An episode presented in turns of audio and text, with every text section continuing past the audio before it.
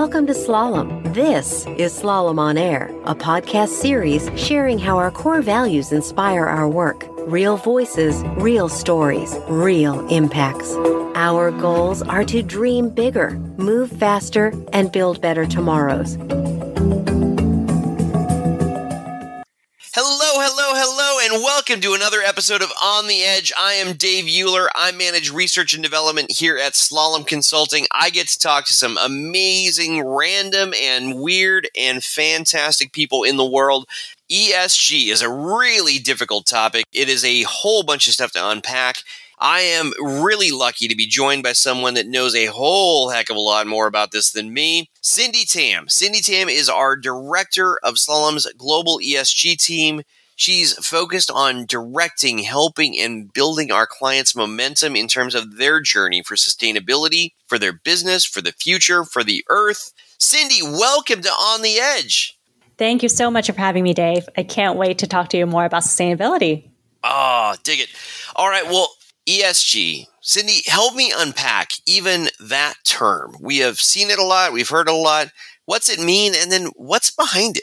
So, ESG stands for environmental, social, and governance. And at its core, it is a set of principles and metrics that are used to guide and evaluate the practices of a business and the impact they have on society. So, under environment, you're maybe looking at things like energy and emissions and, and toxic chemicals. For social, it could be employee engagement, learning and development, and governance, maybe risk and accountabilities and privacy. So, it's really things that we are familiar with, but, but grouped under an umbrella that is sort of new, but it's a new way of kind of thinking about how do we measure the risk and opportunities for a business. Oh, I love it.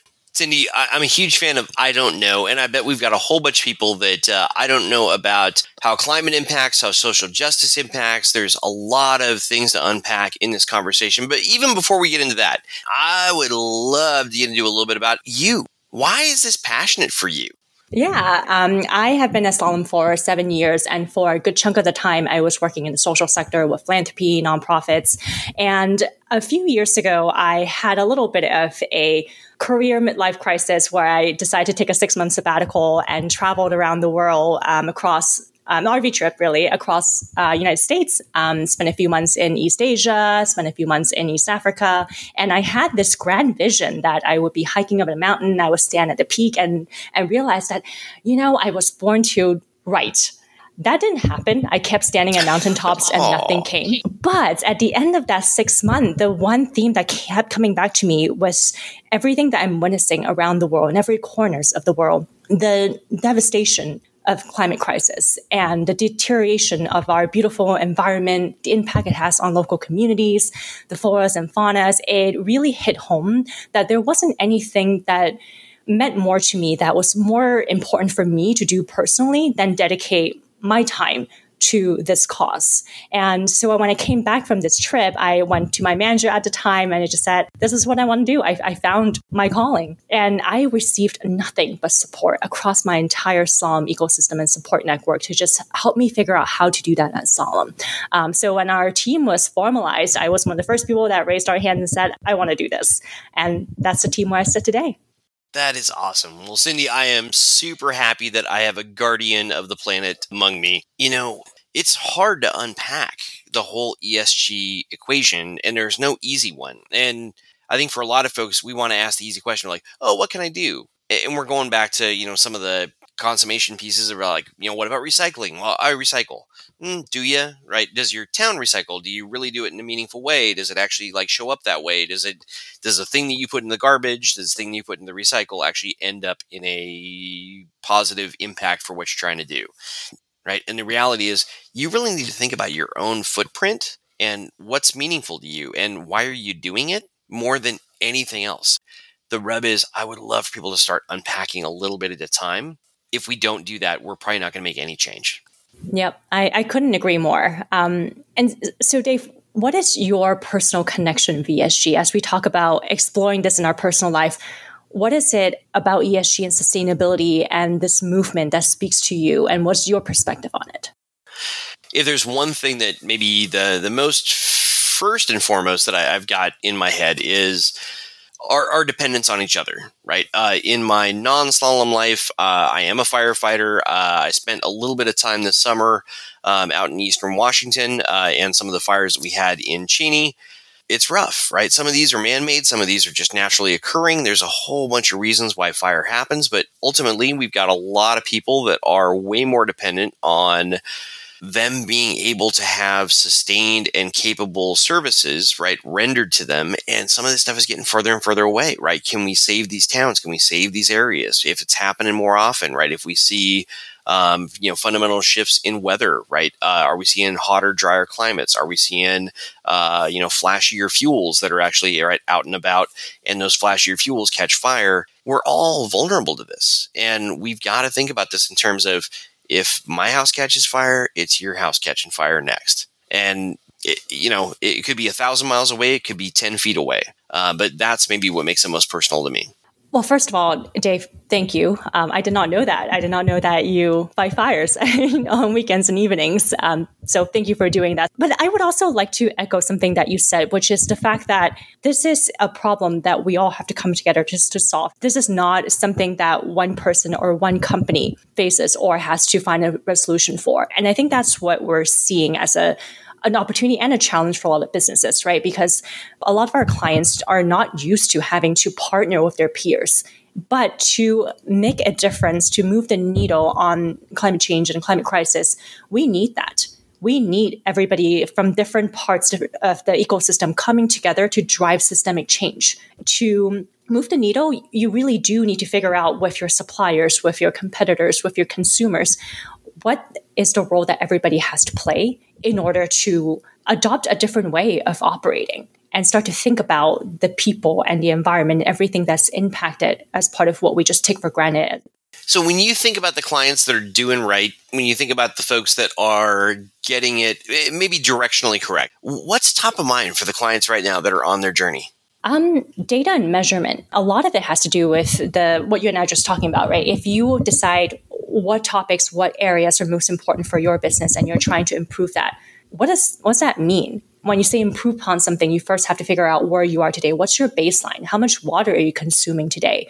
And what types of improvement initiatives can help you reduce that? Um, one of the recent project that we completed for a uh, global high-end fashion retailer was to help quantify dozens and dozens of improvement initiatives across emissions and waste that their company is undertaking and try to trans- translate all of that into pounds of waste diverted from landfill and tons of emissions abated and reduced. So the concepts of 200 pounds of plastic that used to go to landfill and now I'm using it for something else what is that in terms of carbon emissions? It gets technical really quickly, but having a consistent methodology and calculation to really figure out where you are and be able to track how much you've improved and how much you have saved and abated as part of a single initiative and be able to aggregate all of that and tell a story to yourself and to your external stakeholders. That's part of the challenge. Uh, all right. Well, Cindy, I got to put you on the spot. What is one guilty pleasure that you used to partake in that you now either feel really bad about or you just decided not to do at all because you're like, eh, you know what? That's just that's just way too much impact. I don't need that much footprint. Oh man, so many to choose from. Where do I start? Um, I'll probably pick diet. I am on essentially what I consider to be maybe a 10 year journey from where I am now to vegetarianism. I, I am perhaps three years into that journey. So it's a very gradual lifestyle change to adopt a more plant based diet and start to find alternatives to what I used to enjoy and discovering new dishes, new recipes, and new ingredients that I've never paid attention to and finding joy and excitement in that. Overall, that is the hardest habit I had to give up. Wow, Cindy, I am yeah. beyond impressed. Dietary changes, that is about as hard as it gets. So, uh, well done. Let's what unpack. You, Dave? Anything in, in your in your world that you're giving you know up, had to give up? I travel a ton less than I did. Are there times when it's called for? Are there times when, you know what, we've got this many folks and we've got this topic and we believe that it's actually important enough that we should do that? Making a really conscious decision about that it, it was fun. And at the same time, I look at that now and I'm like, wow, did we really need to travel 3,000 miles? Do we need seven people to actually make that trip? So I think about that a lot now. when you think about the people, like individual human beings, right, not part of an organization, right, what can you do and what advice would you have to those people, whether they're going to work tomorrow and they happen to work at a big company or they're going to work tomorrow and they're going to drive a single person in their Uber? Yeah, I think for f- folks who are part of a company, the first thing I would encourage if they don't already know is where their their own company is on their journey in sustainability and ESG. And that could mean taking a look at your goals and targets. Has the company made any commitments? If they have made commitments, what are they doing? And how can you be a part of that? Help your company start that dialogue. Ask for accountability, ask for progress, and be a part of that change if you're not seeing it. Oh, love it. Cindy, I appreciate the time. I appreciate the direction. I appreciate the insights. So I am excited to see what we can do. I'm excited to see what we can do better. I'm excited to see what we can learn. And I'm certainly excited to see what you do next. Thank you, Dave. I it's been an honor and a pleasure, and I so appreciate your thoughtful questions. It's definitely gotten me thinking about certain things that I have not thought about in a really long time. So, thank you. Oh, Cindy, I love that.